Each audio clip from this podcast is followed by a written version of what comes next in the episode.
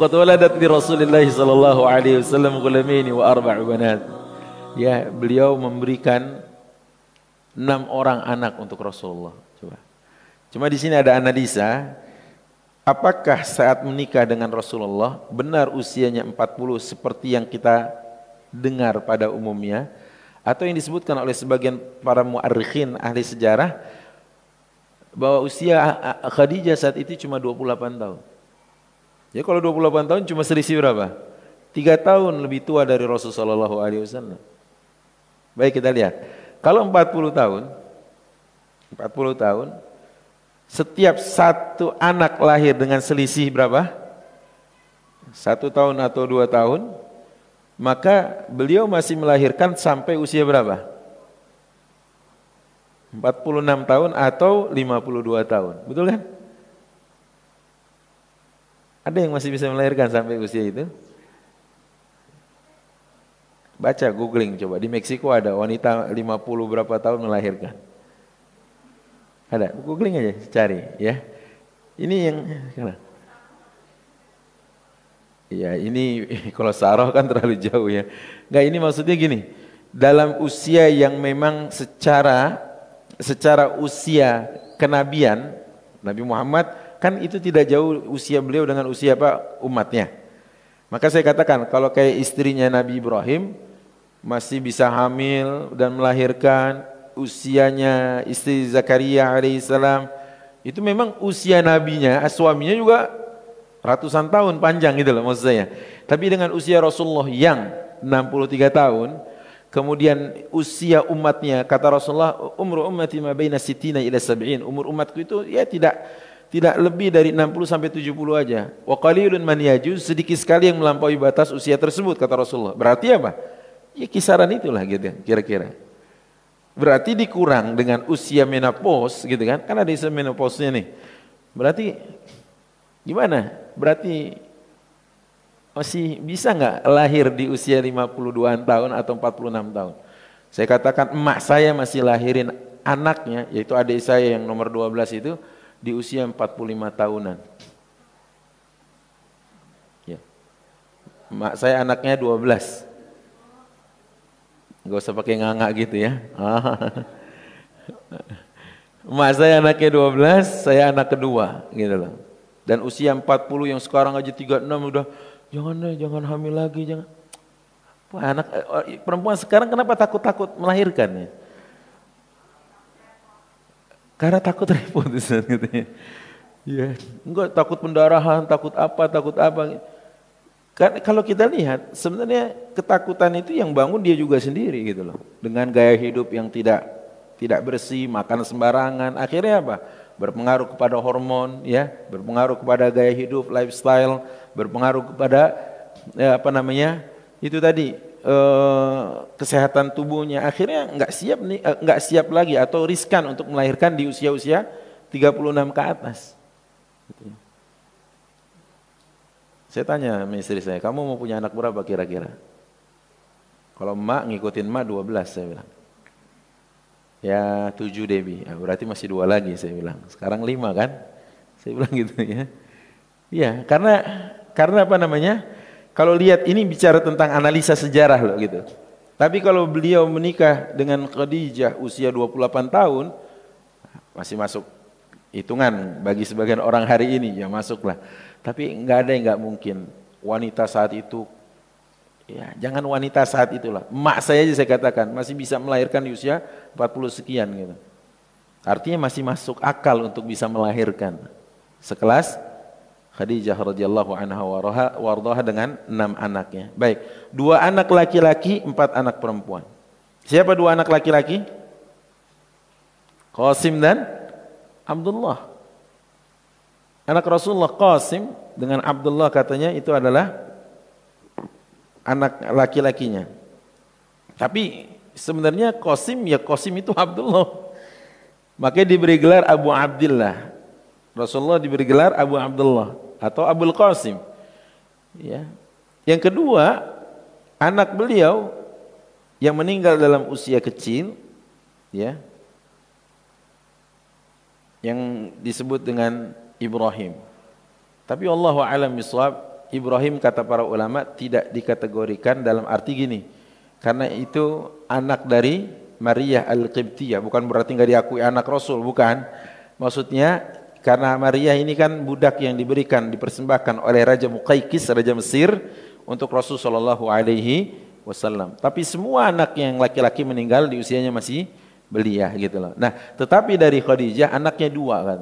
Di sini disebutkan yang pertama Qasim yukna Ya, wabihi kana Nabi sallallahu alaihi wasallam yukna dengannya namanya diberikan Abul Qasim dan yang kedua katanya Abdullah yang diberi gelar Tahir ya Tahir atau Tayyib jadi makanya di sini sebutkan sampai Rasulullah sallallahu alaihi wasallam ya qad matal Qasim ba'da an balagha sinnan tumkinuhu min rukubid dabbah sampai sudah bisa diajak naik unta ini siapa Qasim meninggal dunia usianya. Usia Qasim. Tapi kemudian Abdullah meninggal dalam keadaan kecil tapi Rasul sallallahu alaihi wasallam belum dilantik menjadi rasul alaihi salatu wasallam. Ini yang nantinya juga menjadi celah bagi orang-orang Quraisy atau penduduk Makkah pada umumnya untuk apa namanya membuli Rasulullah. Ini Muhammad payah gitu. Kenapa? Enggak bisa apa namanya memberikan persembahan anak laki-laki yang bisa mewarisi terahnya kusoi.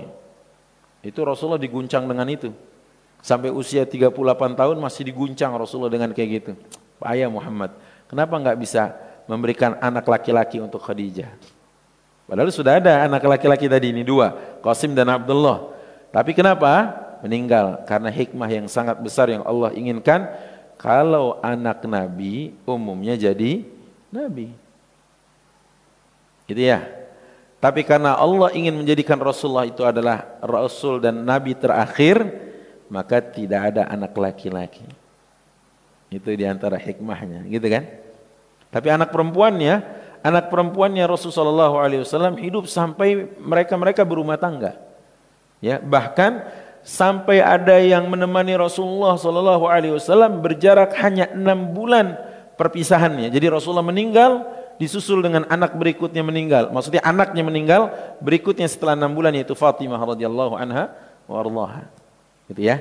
Nah, siapa anak perempuan beliau? Empat di antaranya itu disebutkan yang pertama adalah Zainab bintu Muhammad sallallahu alaihi wasallam. Zainab ini yang kemudian dinikah oleh seorang musyrik yang saat itu belum turun ayat larangan menikah dengan beda agama. Ya kan? Siapa namanya? Abu As. Yang kedua, Ruqayyah dan Ummu Kulsum. Ini yang ketiga, kedua dan ketiga Ruqayyah dan Ummu Kulsum yang nanti mereka berdua ini dinikah dinikahi oleh anak dari Abu Lahab. Namanya Utsbah dan Utaibah. Jadi kalau ada orang bilang kayak gini, itu anak Rasulullah dulu nikah sama orang beda agama kok. Ya Rasulullah punya mantu yang kafir kok. Ya benar. Tapi ente dengerin kajian sirohnya harus utuh di kalam kalbu. Kenapa harus utuh? Karena itu ayatnya belum turun tentang larangan menikah beda agama. Al-Quran surat Al-Baqarah di ayat 222 ya. Eh 221 afwan. Karena 222 itu tentang haid. 221 nya tentang larangan menikah beda agama. Wala tunkihul musyrikati hatta yu'minna wala amatun mu'minatun khairum min musyrikati walau a'jabatkum ini setelah turun ayat demikian nggak ada lagi dibolehkan menikah beda agama. Jelas. Gitu ya.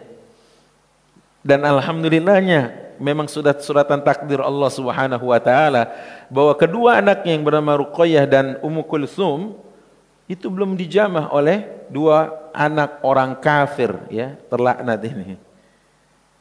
Malah justru istrinya, maksudnya istri dari Abu Lahab yang bernama Ummu Jamil memerintahkan kepada kedua anaknya untuk menceraikan anak Rasulullah sallallahu alaihi wasallam. ceraikan aja istri-istrimu. Ceraikan. Memang sudah suratan takdirnya begitu, ya. Suratan takdirnya begitu diceraikan, belum dijamah. Ya. Dan kita tahu bahwasanya karena keluarga ini kompak memusuhi Rasulullah. Jadi ada ya keluarga kompak dalam kejahatan? Ada.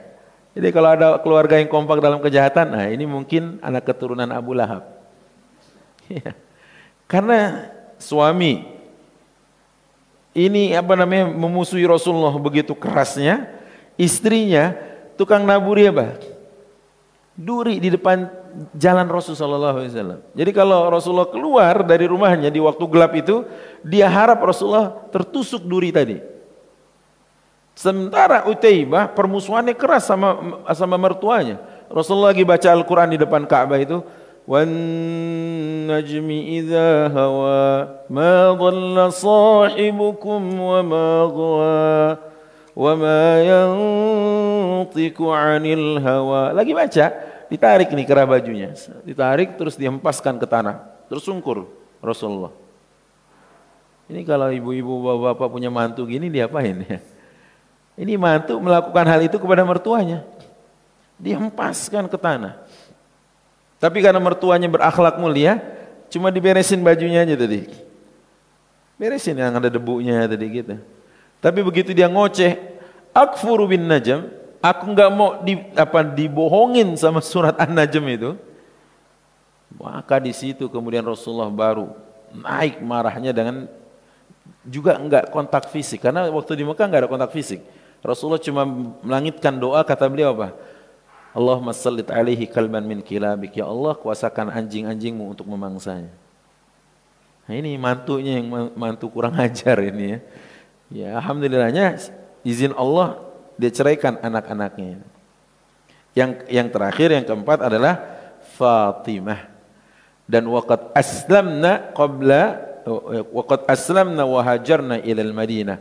Mereka semua masuk Islam, enggak ada yang beda keyakinan dengan sang ayah dan mereka semua berhijrah ke mana? Ke Madinah. Mereka semua berhijrah. Walaupun hijrahnya tidak bareng, bareng maksudnya berbeda-beda. Karena kayak Zainab itu setelah sebelumnya